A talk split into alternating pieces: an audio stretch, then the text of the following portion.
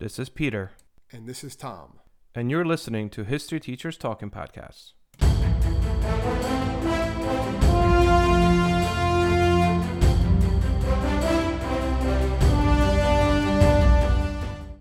All right, this is Peter Zablocki and Thomas Reska, and welcome back to the show. All right, Tom, first week of summer. We got this. Sure. if you say so. It's been a little, probably more tiring during the summer than during the school year. I know people always say, oh, teachers have off during the summer. And I guess technically we don't have to go into the building, even though I still want to see, my, see myself there about three, four days a week. But um, Well, you coach, so you're Yeah. there all the time. yeah, yeah, that's part of it. I'm trying to like my new thing this year is I'm trying to not open my school email in the summer. Yeah. I or at least limit the amount of times I open my school email. Like I decided I'm going to do that like once a week. Once a week. That's the goal, I think that's part of your professional obligation, right? You have to still. right? I mean, I feel like I should do it once a week, right? I mean, Well, sometimes you have students, and you know, if you have like the summer bridge program, like a lot of uh, for uh, APs, a lot of schools have that. true, true. That starts in uh, July for a lot of schools. So I have a lot of students actually reaching out to me and asking me whether there was any summer work for my class, and I'm like, no. Um, it's always good if you uh, know that before the school year ends. But yeah. Plus, um, plus, I'm like, enjoy your summer. That's your that's your homework for summer. Enjoy your summer. It is what that'd it be is. nice. That, that, that'd be fun. right? Enjoying So, the summer. No, I'm enjoying. I'm enjoying it. Yes, I'm enjoying it. Yes. All right. So uh, we are today. Well, actually, that's your job. What are we doing today, Tom? Well, based on a recent Supreme Court case, we decided to uh, look at basically not just any Supreme Court case because there's so many of them, but like the, the most important Supreme Court cases that really like teens and their parents should really know. Ones that might deal with your rights when it comes to basically school. Um, Yes. What what your rights are when it comes to school, because there's a lot of cases that set that precedent, that set what the rules are.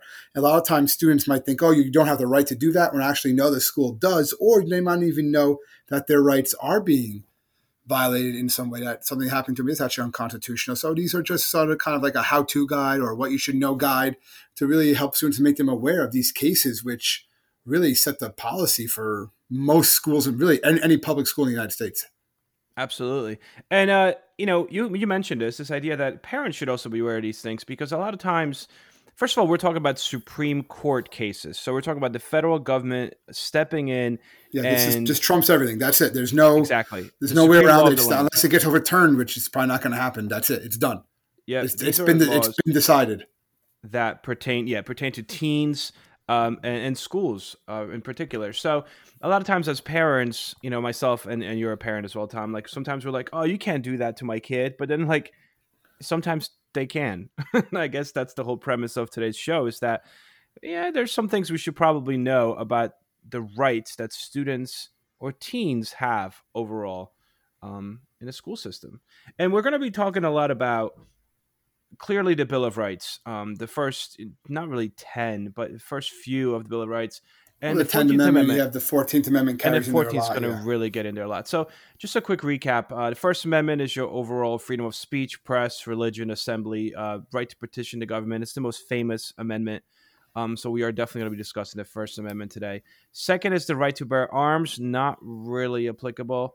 Um, third is the protection against um, housing soldiers. That's not applicable. Fourth, we are going to be talking about today, which is the protection against unreasonable search and seizure That's a big one. and that's a big one. Um, and fifth is protection against trial without indictment, double jeopardy, self-incrimination, property seizure, uh, a little bit, mostly first and fourth. Um, speedy trial, that's your six. Right to be confronted by witnesses, right to call witnesses. That's not really going to pertain to us today. Um, seventh, trial by jury, not really. Uh, eighth actually does come up in some of the cases, and that deals with protection against excessive bail, excessive fines, and cruel and unusual punishment. That's the one that kind of comes up today. Um, ninth and tenth irrelevant, and the Fourteenth Amendment. Um, I feel like that one comes up a lot, right, Tom? I mean, Fourteenth and, and the first. Whenever you're talking about rights, um, in any case, not just civil rights, but just rights, 14th Amendment is going to be a major player. Yeah. Yeah, essentially, it guarantees all citizens equal protection of the laws, right? Um, that's one of the main components of the 14th Amendment. Um, it also authorizes the federal government to punish states that violate the That's what basically, rights. it gives the federal government power to impose these things on the states, more or less. Yep. if So they see, when- if they feel that's unconstitutional. Yeah. Um I mean, I've never really had anything crazy happen in my school career where No, but when you hear some of these cases, some of them sound very simple. Some of them are like, "Oh my god, I can't believe this happened." Yeah. Some of the other ones sound some sound like almost bong simple, and it kind of Jesus. yeah. Well, that's one of them. But um, and some some other ones though, like they're like they sound almost small and just balloons, you know, because Yeah, I mean, they- if- if someone you're- someone refuses to accept the punishment, which I'm not saying you should never, you know, you should do Yeah. or should not do, but then that kind of then gets the ball running in this debate, and then the Supreme Court really has to decide. They they interpret the laws, right? That's what the judicial branch is doing. They're interpreting the laws um, and how, how it should be. They, what what does the Constitution mean here? And they kind of and they will set that decision. Plus, we're talking about the Supreme Court here. Like, we're not talking like, oh, little judge or principal is going to deal with an issue. No, the Supreme Court doesn't like. yeah, that's what's crazy too. Is some, like think about it. Supreme Court is hearing cases. These are all cases that were heard in front of the Supreme Court, and the one we're going to talk about first is about Snapchat Yeah, go ahead. You You, want to get that one? and Yeah, Supreme. Court. Well, yeah, well, this is basically the one that basically sparked our the idea to maybe do this particular podcast, right? Mhm. And it concerns a uh, individual named Brandi Levy. She was a Pennsylvania high school student, and um, she basically she didn't make the varsity cheerleading squad. She was all upset about that, so she sent out a well, let's call it a very colorful Snapchat message to about 250 people. And she sent it on a Saturday, so school wasn't in session. She sent out at a convenience store that was popular with teenagers in her neighborhood, and include an image of her and a friend with their middle fingers raised, um, along with a bunch of um, choice words, using swear words about four times, talking about school, softball, and cheer and everything else. Basically, I think the softball coach and the cheer coach might have been the same person, something like that. But she was upset. She was on JV. She didn't make varsity. That's what she was upset about. So what basically happens is they were sent. The sna- Snapchat messages were sent uh, were uh, meant to vanish, right? That's what Snapchat does. Yeah. I'm not really a Snapchat person, but that's that's one with the ghost, right? Yeah. I'm still Okay. learning this whole lingo. I, I'm, I'm- I guess I'm not okay. hip enough. I know, I know, show, showing my age here. Um, basically, um, I'm, I was always say nothing ever is going away from the internet, even though the, it vanishes at, shortly after they're sent. Another student took a screenshot and showed it to her mother, who happened to be the actual coach. Oh, Right? That was that was they would be saying, you know, those choice words do. So then the school suspended her um, from junior varsity cheerleading for a year, saying that a punishment was needed to avoid chaos and maintain a quote team-like environment. Okay, so she does not accept this, and her family does not accept this. So they sue the school district, and they actually win a um, a victory from a divided three panel um, of United uh, panel of United States uh, Court of Appeals from the Third Circuit, Philadelphia. And the court said that the First Amendment did not allow public schools to punish students for speech outside of school grounds, right? Relying on a precedent from a different era. So that's basically what they say. And then it keeps on, they basically mention another court case that we're going to talk about, Tinker versus Des Moines. I guess we Yeah. should talk about this one first, then get to Tinker Des Moines. I don't know what you want to do with this, Pete. Uh, you could, yeah, you, you take it. You take it. You go. You're doing it right. just go. You want to just stick with this one, or you want? Just go. you wanna- Stick with this one. Go to Tinker. Go. Okay. Well, wait, wait, wait, I'm confused. Am I going to Tinker now, or are we going to wait for Tinker? How what am I doing with the Tinker? you could go to Tinker. Go to Tinker. All right, so let's so get all right. So get a little branch off just to understand uh, how every court case right sets a precedent. Tinker versus uh, Des Moines Independent Community School District was a Supreme Court uh, case from the from 1969. This most recent one, the Levy versus Philadelphia, was actually from um, this year, or very, very recent. It was decided in 2020. Yeah. Um, Yeah, Tinker is 69. Yeah, Right, Tinker 69. So you think about what's going on in the country at this time, and it's a, basically a number of students wore black armbands to protest the Vietnam War, saying that the students, um, you know, they, they were protesting the war, and the school basically suspends them, right? And they um, that they don't have their freedom of speech or expression at the schoolhouse gate. Um, but disruptive speech, at least on school grounds, could be punished. Oh, they said they did have that right as long as it wasn't disruptive speech, and that's basically what the Supreme Court said, I believe, right? Yep. in, in regard to this that they were allowed to wear it because it was not disrupting the school day. If it disrupts the school day, then that's a whole different story. And that, there's cases that we'll get to that basically um, deal with that. Yeah, because the idea is that you have a verbal and nonverbal uh, freedom of speech. So in this particular case, when they wore these armbands, this, these black armbands to protest the war, that was they were exercising their nonverbal freedom of The speech. right to silent protest, yeah. Exactly. And the Supreme Court said that the students um, don't essentially shed their constitutional rights of freedom of speech or expression that when they enter the school. Like they still have them. As long as their freedom of speech does not disrupt the major premise of the school itself, meaning like why you're there in the first place. So you're in school obviously to learn, right? And to be safe in a safe environment. So as long as the freedom of speech doesn't interfere with the school's with the mission, school teach because you you can't interfere. The big thing that we're going to see, this, I'm sorry to interrupt, Pete, but the Yeah, big go. thing you're going to see a lot this is that if it interfere, you cannot interfere with another student's education. That's what they're looking for. Yep. So if any time interferes with another student's education, that's when there's a problem. And that's why it was so interesting with this case. I remember hearing about this right when they said the Supreme Court was going to hear it with this um, Breyer case because she sent it, and they actually mentioned this in the uh, the court briefs. She sent it to her own from her own personal cell phone to an audience consisting of her private circle of her Snapchat friends, and then someone else takes it and turns it in. So she was not broadcasting this to the entire school. She did it from a non-school location, and she did it from a um, on a Saturday. So school wasn't even going on. Now, if you change this and she does it in school right there, and she's screaming at the coaches as the coaches there, that's a different offense Yep. right?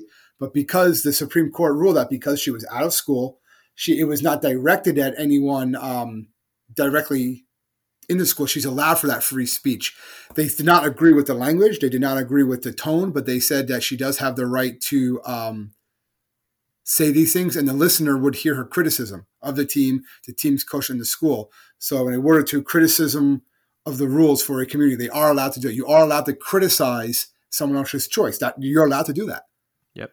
And you can As long disagree as with it does choice. not interfere with work and disorder within a school at the time it's happening. And that's what the school was arguing. The school was saying, well, no, this was going to disrupt the cheerleading squad going forward, having her on the team. But then you can argue her being suspended is causing that because that's causing all this other Uproar. You know. Yeah. uh, uproar with it. Yeah, the Tinker Des Moines, uh, 69, obviously that case keeps on coming back over and over again in American history. In 1986, there was the idea of a disruption test uh, with the Tinker case. The Supreme Court actually upheld the suspension of Matthew Fraser. I don't know if you read about this, a 17 year old senior um, in Tacoma, Washington. He gave a high school speech, a speech at Mhm. the end, graduate, containing like sexual innuendos. He did it, it wasn't a graduation speech, it was like during some kind of event.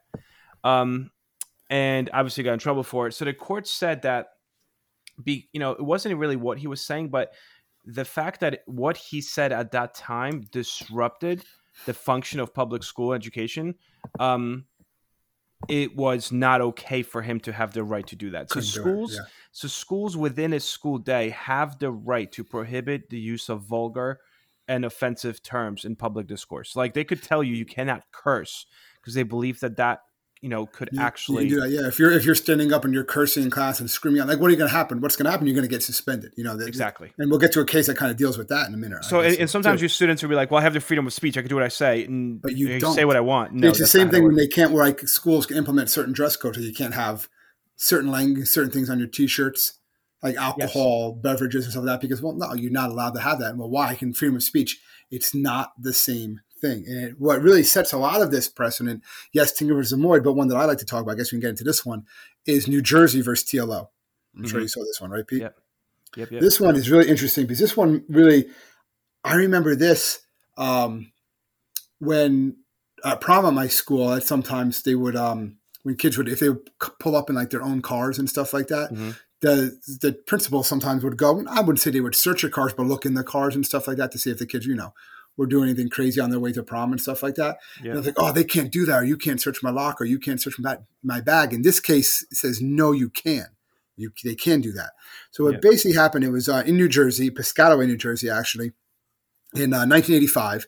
A um, young girl, TLO, Terry was her actual name. She was caught smoking in the school bathroom. Now, smoking back then was actually allowed in the bathrooms.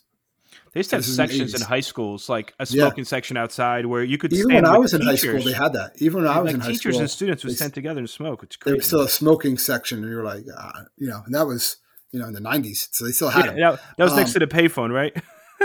Was there a payphone? I'm sure there was a payphone, yeah. They- of course, every high school had a payphone. Now there's there, there, that doesn't exist. Like it's not a thing. But basically, the idea was you were allowed to smoke in the school, but you couldn't smoke in the bathroom. Right. So the teacher goes in there, sees these two girls in there, smells smoke. They're like, "What are you doing?"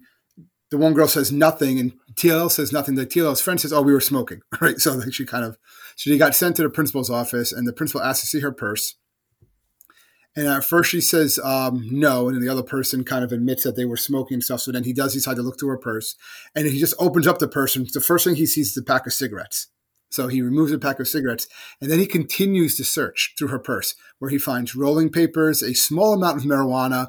He finds um, a list of he finds a whole bunch of one five dollar bills, a list of people that um, owe her money and a list of people, Yeah, a bunch of notes. it, Basically, oh, she was selling in school. A list Yeah. of a bunch of people saying, "Hey, you know, Terry, can you get me this? Can you get me that?" So it was very obvious she was de- she was dealing drugs, uh, marijuana the school, and she had some marijuana on her. So, so the police were called, and she admitted to selling drugs at school after all this happened. Right. Mhm. The case went to f- trial. She was found guilty of possession of marijuana, placed on probation. She appeals her her conviction, um, claiming that the search violated her Fourth Amendment per, um, protection against unreasonable search and seizures.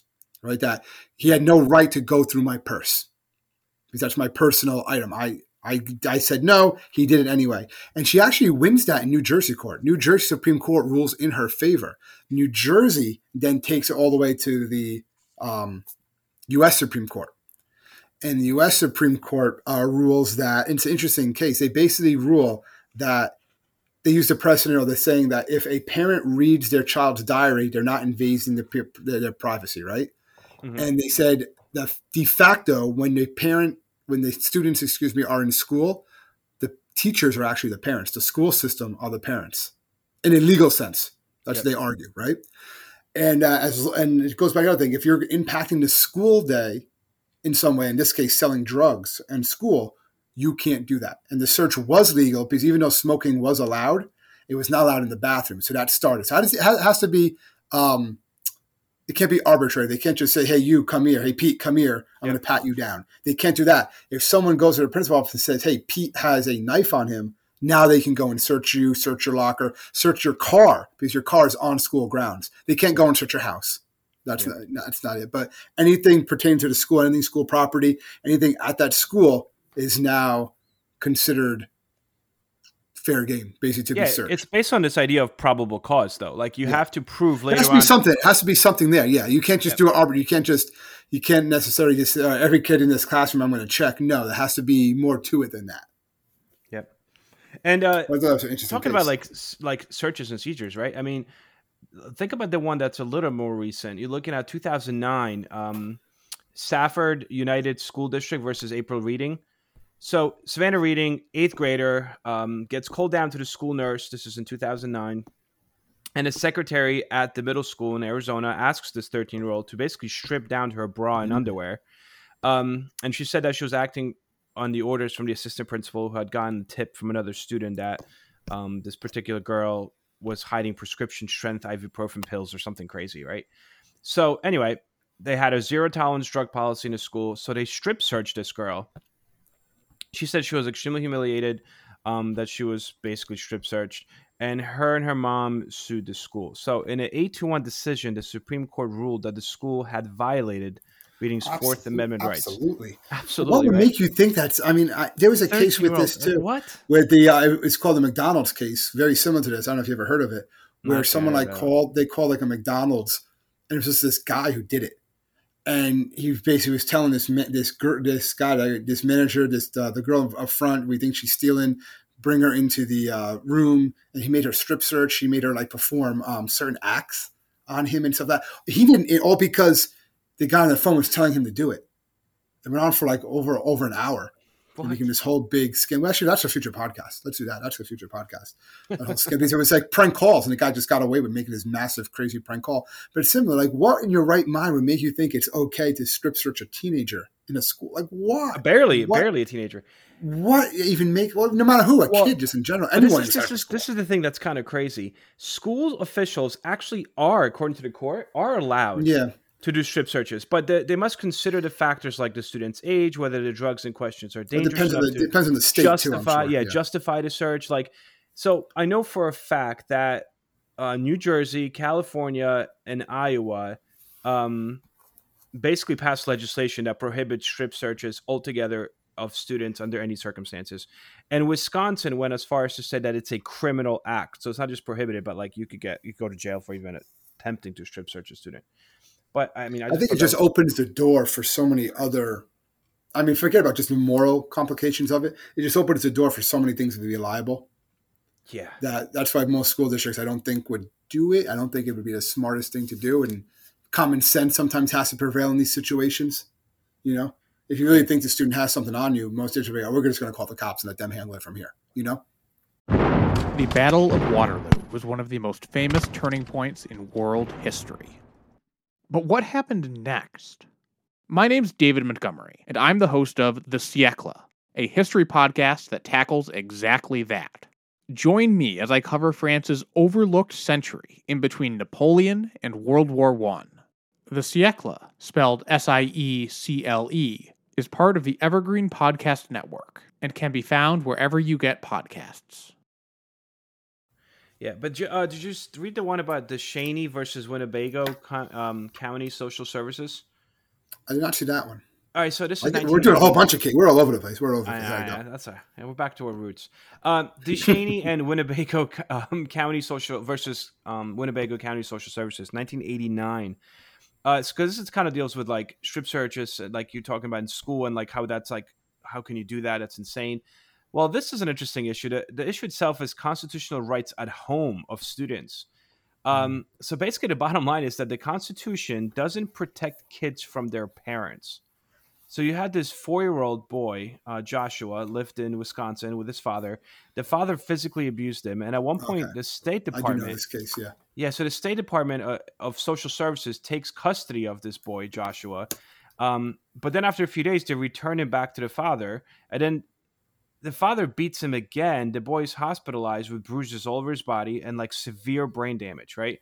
He survives, but he's permanently paralyzed and mentally disabled, which is it's so sad and crazy. I can't even think about it. The father is convicted of child abuse, sent to prison. Well, the mom sues the state and Department of Social Services for returning this boy to his father, knowing that this father was hitting this boy in the first place. Um, she argued that the department had the had a duty to protect her son under the 14th Amendment, uh, which forbids the state from depriving any person of life, liberty, and property without due process of law. Well, anyway, the court rules six to three against Joshua's mother. Um, it said essentially that the Constitution does not protect children from their parents. Therefore, the government was not at fault in Joshua's abuse. I'm like, I, I thought that was a little odd.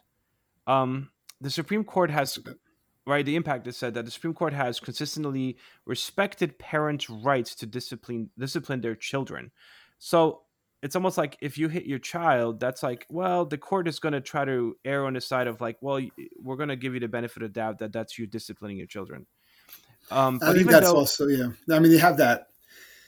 They're going to. Uh, I think it's also going to be. That's going to be by state. I think that's, that's what I was getting to. Yeah.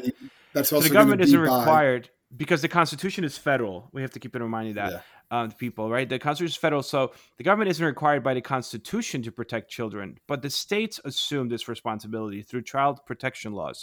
So the only it's like even though this went to the Supreme Court and the Supreme Court ruled like against the mother, that's because the Supreme Court basically said like the federal government's job is not right to protect kids from their parents. However, there are state laws put in place to do that, that. are put in yeah. place to do that. And, that, and it obviously failed that boy because yeah, as soon as clearly. there's bruising, oh, what, what year was this again?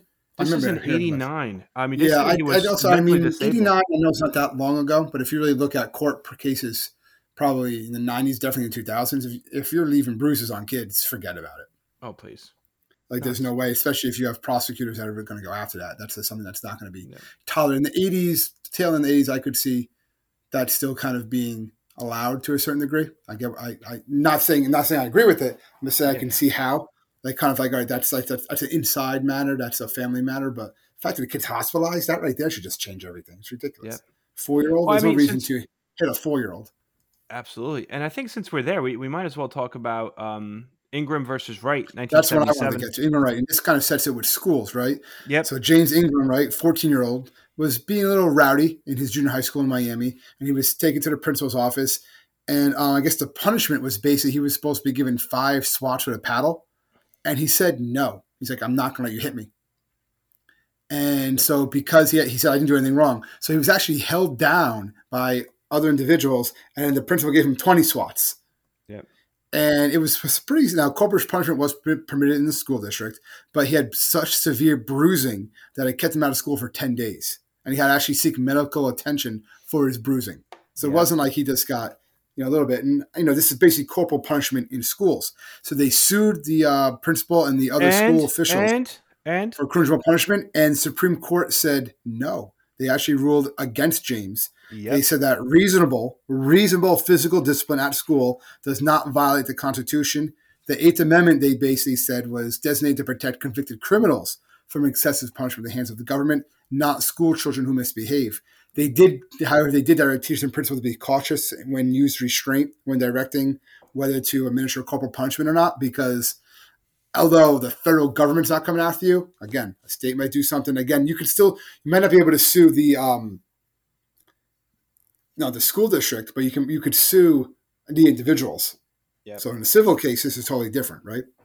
So when I um, read this, I thought it was insane that you could actually use corporal punishment in schools. I, I think that was crazy. Well, I mean, you tell. I mean, I'm sure my father. I'm sure your dad used to tell you stories about. Oh yeah, up, yeah, like, yeah, My dad went yeah, to Catholic school. The nuns would would would beat you, and then they would call home saying they had to beat you. Then your parents would, you know, give you a couple whacks beat too. You again. Why did the nun, Why did the nun have to hit you? So I actually looked this up when I was I was researching this, and I'm in front of me right now on my screen. I have a map of states that allow corporal punishment and states which now ban corporal 20, 22 states uh, permit it, right? I believe. Yeah, uh, and you know, yeah, if you look at the map, like I'm looking at the color map, essentially the South allows it, the North well, I know, and the West does not. I know Texas actually allows a teacher to have a loaded handgun in class.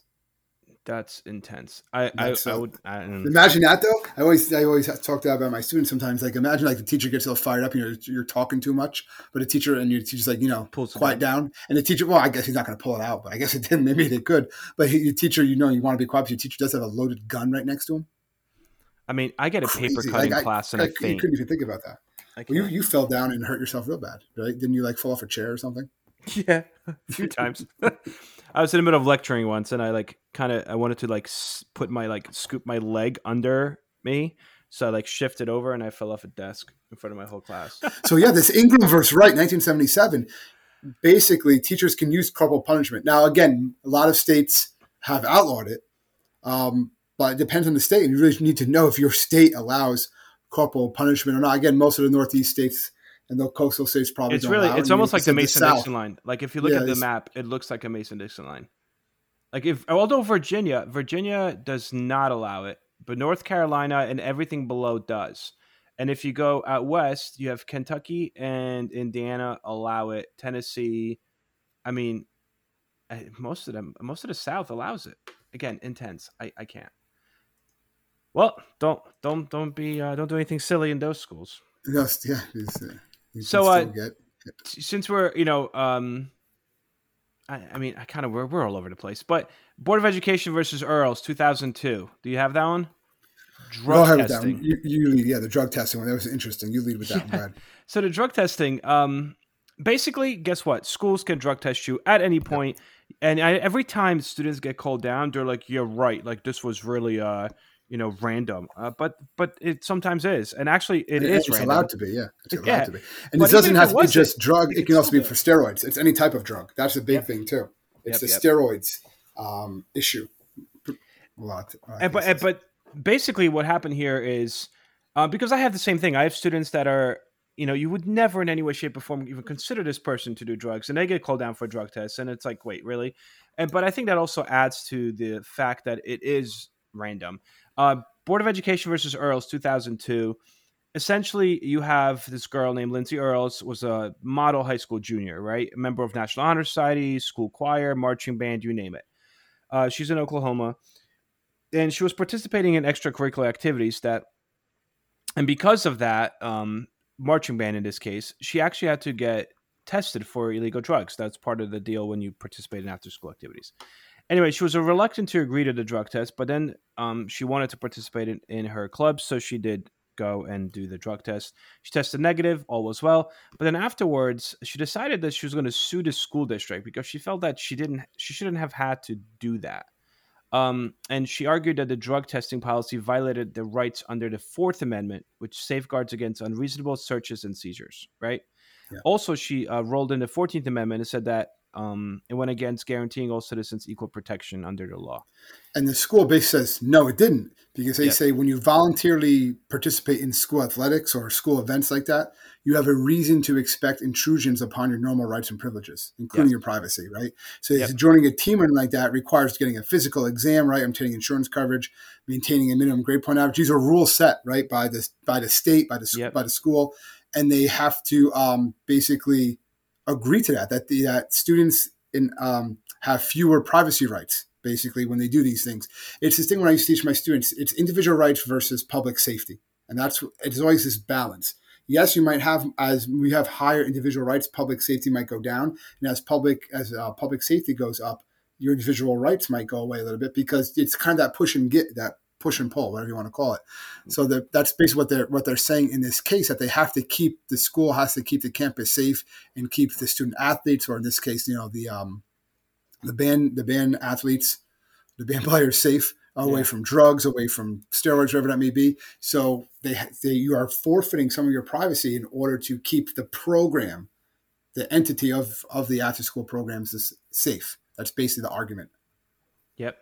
And so, just to add to it, the Supreme Court basically rules five to four in favor of the school district, obviously, and they also add that um, take taking urine samples for illegal drugs is such a minimally That's what they said. invasive. If it was blood, that would have been a different case from what. Exactly, because it's so minimally invasive, they said it's a reasonable means of furthering the school district's important interest in preventing and deterring drug use among school children. So they said it's game, no pun intended. Um, you know, if you do sports, you can uh, you you Because you're agreeing, you- it's, it's even if you don't do of sports, you want to do. anything, anything, anything. It's any sort of um, anything at the school, basically. Yeah, anything that you do that you they can be tested for. Yep. And suspicion changes all that. Obviously, they can obviously do it there's some Yep, sort of yep, yep. suspicion. All right, you got what else you got? Um, another one that I think is important for all.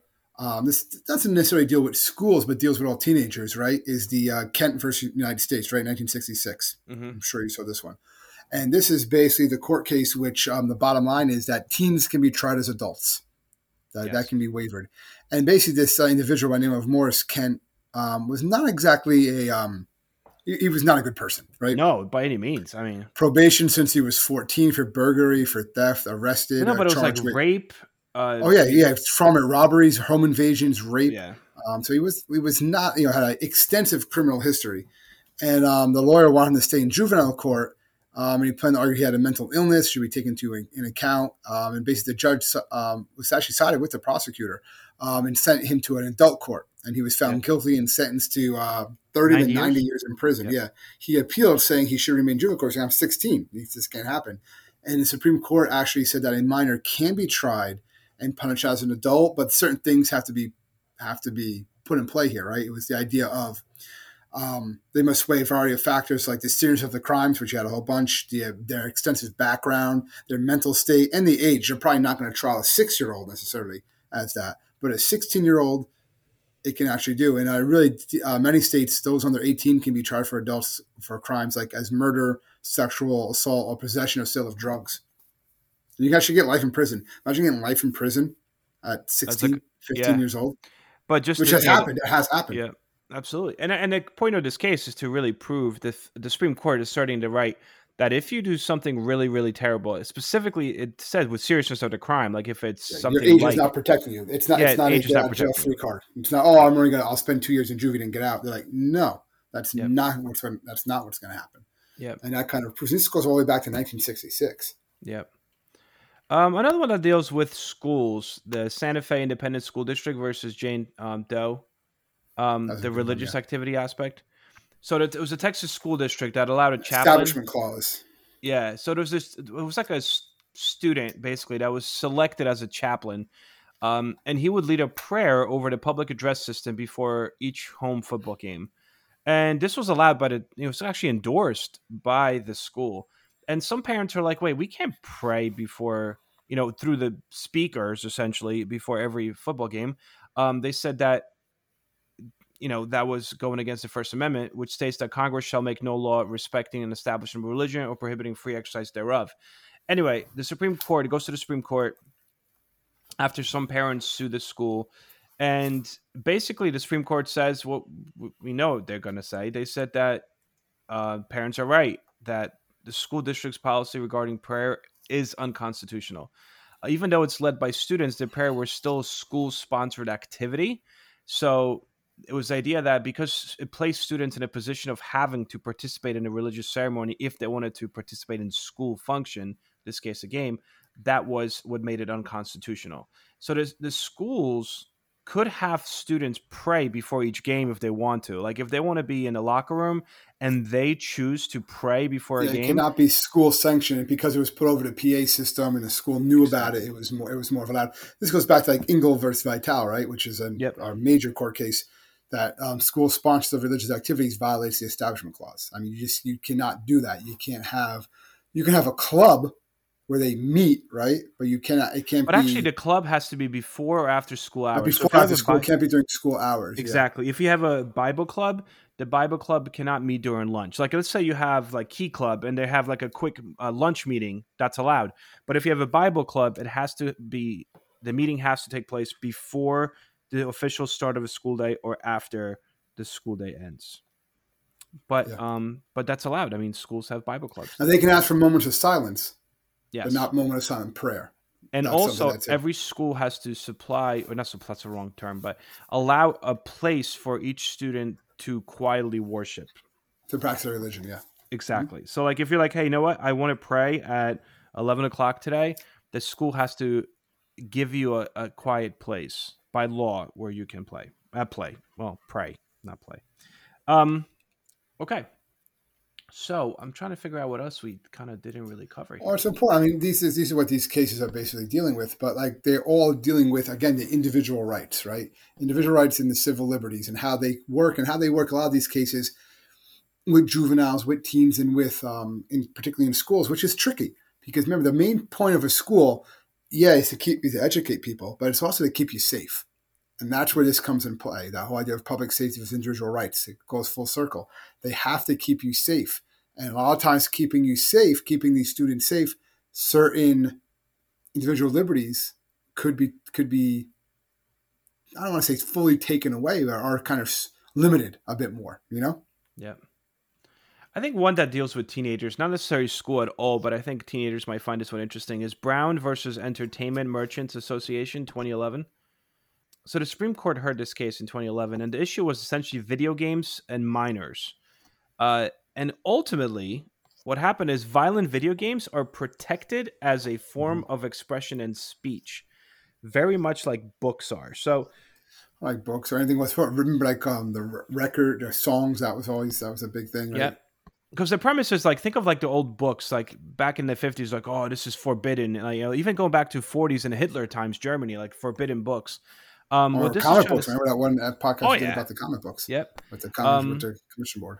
So basically, what the Supreme Court said is that even though there's a lot of violent video games, um, and they've become obviously increasingly interactive, realistic, and their idea was that they could lead minors to commit real life acts of aggression, um, and the games are psychologically damaging to them. Anyway, in a seven to two decision, the court ruled against um, the California, which passed this law that basically prohibited sale of violent video games to Yeah, you can't do that. yeah, or just selling violent video games. Period. Anyway, what it said is that video games don't belong in a category of obscene, um, like pornography, for example. So they don't need to be censored. And very much like protected books, plays, and movies that preceded them, which is kind of the idea of like there was movies, like you said, comic books, however, video games essentially communicate ideas, even social messages. So that is a form of expression and freedom of speech, and children can buy them. So what happens now is it's really suggested. It's like suggested for teens. I mean, some states have state laws that enforce it, but federal government cannot. Yeah, there are some that can't buy without parents' permission if you're not Yep. a certain age and stuff like that. But Just the federal government cannot How disallow much is the sale yeah. of the federal government's not going to pass a law about it. Yeah. exactly can't disallow sale of, of you know violent video games. So there you go. You can't. So you can buy your video games depending on the state, but watch that. What's the big violent video game? Was it Grand Theft Auto? I'm sure that's still yeah, around. I, Right? that's I guess that's still around. I mean, we used to play that long time ago. Oh, I'm yeah. like all, I'm like all into Red Dead Redemption 2 right now. That's like how I started my summer. It's like I've been chilling for the past week. That's my jam. Um, There you go. there you go. See, see. Um, I mean, there's a playing, I couple other ones. Mario World. nice. Um, there's a couple other ones. I mean, eh, some are more known than others. I mean, there's Hazelwood School District versus Kuhlmeier, Kuhlmeier I think, in 1988. Um, issue was Well, we talked about before. We talked about the. Um, oh, go ahead. Go ahead. I'm sorry. No, mine was like student journalism, First Amendment. Schools can Yeah. censor student newspapers. That's basically what it's allowed. So if you think oh, I have freedom of speech, I could write about whatever I want in the school newspaper. Wrong. The school has the right she, to. they were criticizing, uh, if I remember correctly, they were criticizing the school, right, or the principals. They were. Yep. Yeah, and they said you can't you can't do that. That's not something that you don't have free speech in school for a school run this one- paper. Yeah, Yeah, but even like if, if you talk about uh, something like a risque or I don't know something about teen pregnancy or anything else, really a school has full right to censor anything that is published through a school newspaper. Um, and this is it's school not- sanctioned. exactly, school and it's not offending the First Amendment or anything like that. No. It basically says that the school has the right to edit whatever is consistent with the um, school sponsor expressive activity. Now, if the student wanted to just say this herself, right, going back to that case we talked about earlier, the first one we talked about, uh, Briar versus Pennsylvania, Yeah. she'd be allowed to. They'd be allowed to. It just can't be in a school on school sanctioned event. She can put it on Snapchat. That's what they said. You want to go criticize your principal? All right. I guess they can do it on Snapchat as long as it's not at a school event, at a school time, you know, that sort of thing. I wonder how that Still pertains to like i wonder how that works in like the real world like what if i criticize like let's say you are my the direct supervisor and i criticize you on snapchat what happens then that's interesting I think that's different because it's the, the laws are very different for uh, that. It probably could be. You could argue that it, insubordination, right? true true And then I could. I mean, there would definitely be a hearing. There'd have to be some sort of panel hearing and see what they decide. Evidence. I think it's to make blanket statements is very difficult, right? Yeah. That's in anything. You have to really look at the at the the merits of the case and of the situation. makes sense makes sense But uh, it would be, yeah, it wouldn't be something I would recommend, obviously. and we're not recommending trying or testing any of these things out. Please don't think that. yeah no no no Okay, we're not recommending, you know, t- uh, some teachers. Yeah, I'm going to try corporal punishment, or I'm not going. to We're not recommending, you know, students to do certain things and stuff like that, because you know, this is just to give you an idea of the rights and privileges that exist out there. exactly and um, the court cases that set that precedent made those decisions. supreme court again that's key here Yes, again, yeah, not just yeah, Supreme Court. That's it. The rule of the land, law of the land. I mean, if you really think about it, for the longest time, um, as far as the Supreme Court was concerned, basically, you know, you were like a property of your parents. Like as teenagers, as students, like you're you're not you don't exist until they started actually listening to some of these cases. That the first case was sixty seven, right? Um, the Gault or something. Um, in reference to it's by the fifteen year old Arizona boy and basically that ruled that teenagers have distinct rights under the U.S. Constitution. That it's not just um, adults.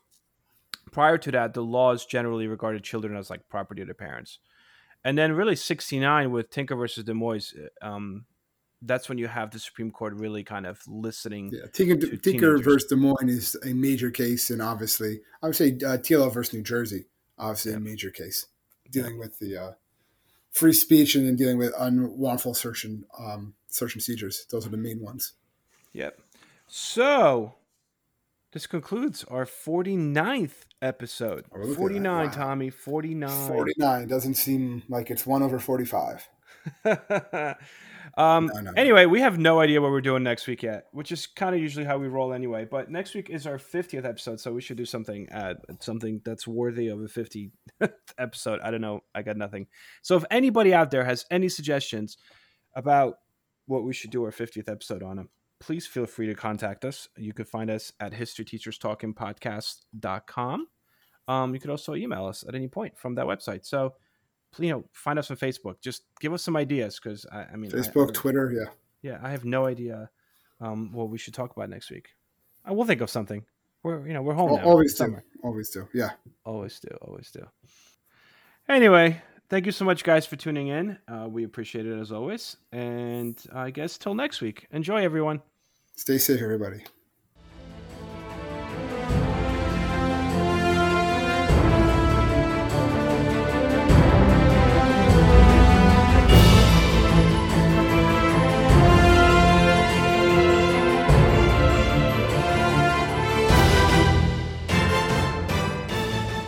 I hope everyone enjoyed our podcast, and if you would like to email us, you can do so at historyteacherspodcast at gmail.com. Hey, podcast listeners, I'm Paul Brandus introducing my podcast, Countdown to Dallas. It's a fascinating, in depth look at the seemingly unconnected events that led to the assassination of President John F. Kennedy. It's based on my book of the same title. In that book and in this podcast, I go all the way back to 1939 when Lee Harvey Oswald was born into a troubled and dysfunctional family. I'll follow his transient and often violent teenage years and young adulthood, painting a fuller picture of the man who would later become Kennedy's killer. I also take a look at events unfolding in that era, like Cuba and Vietnam, and I'll unpack the conspiracy theories too, not one of which has ever been conclusively proven. Subscribe to Countdown to Dallas at evergreenpodcasts.com or your favorite listening app October 31st.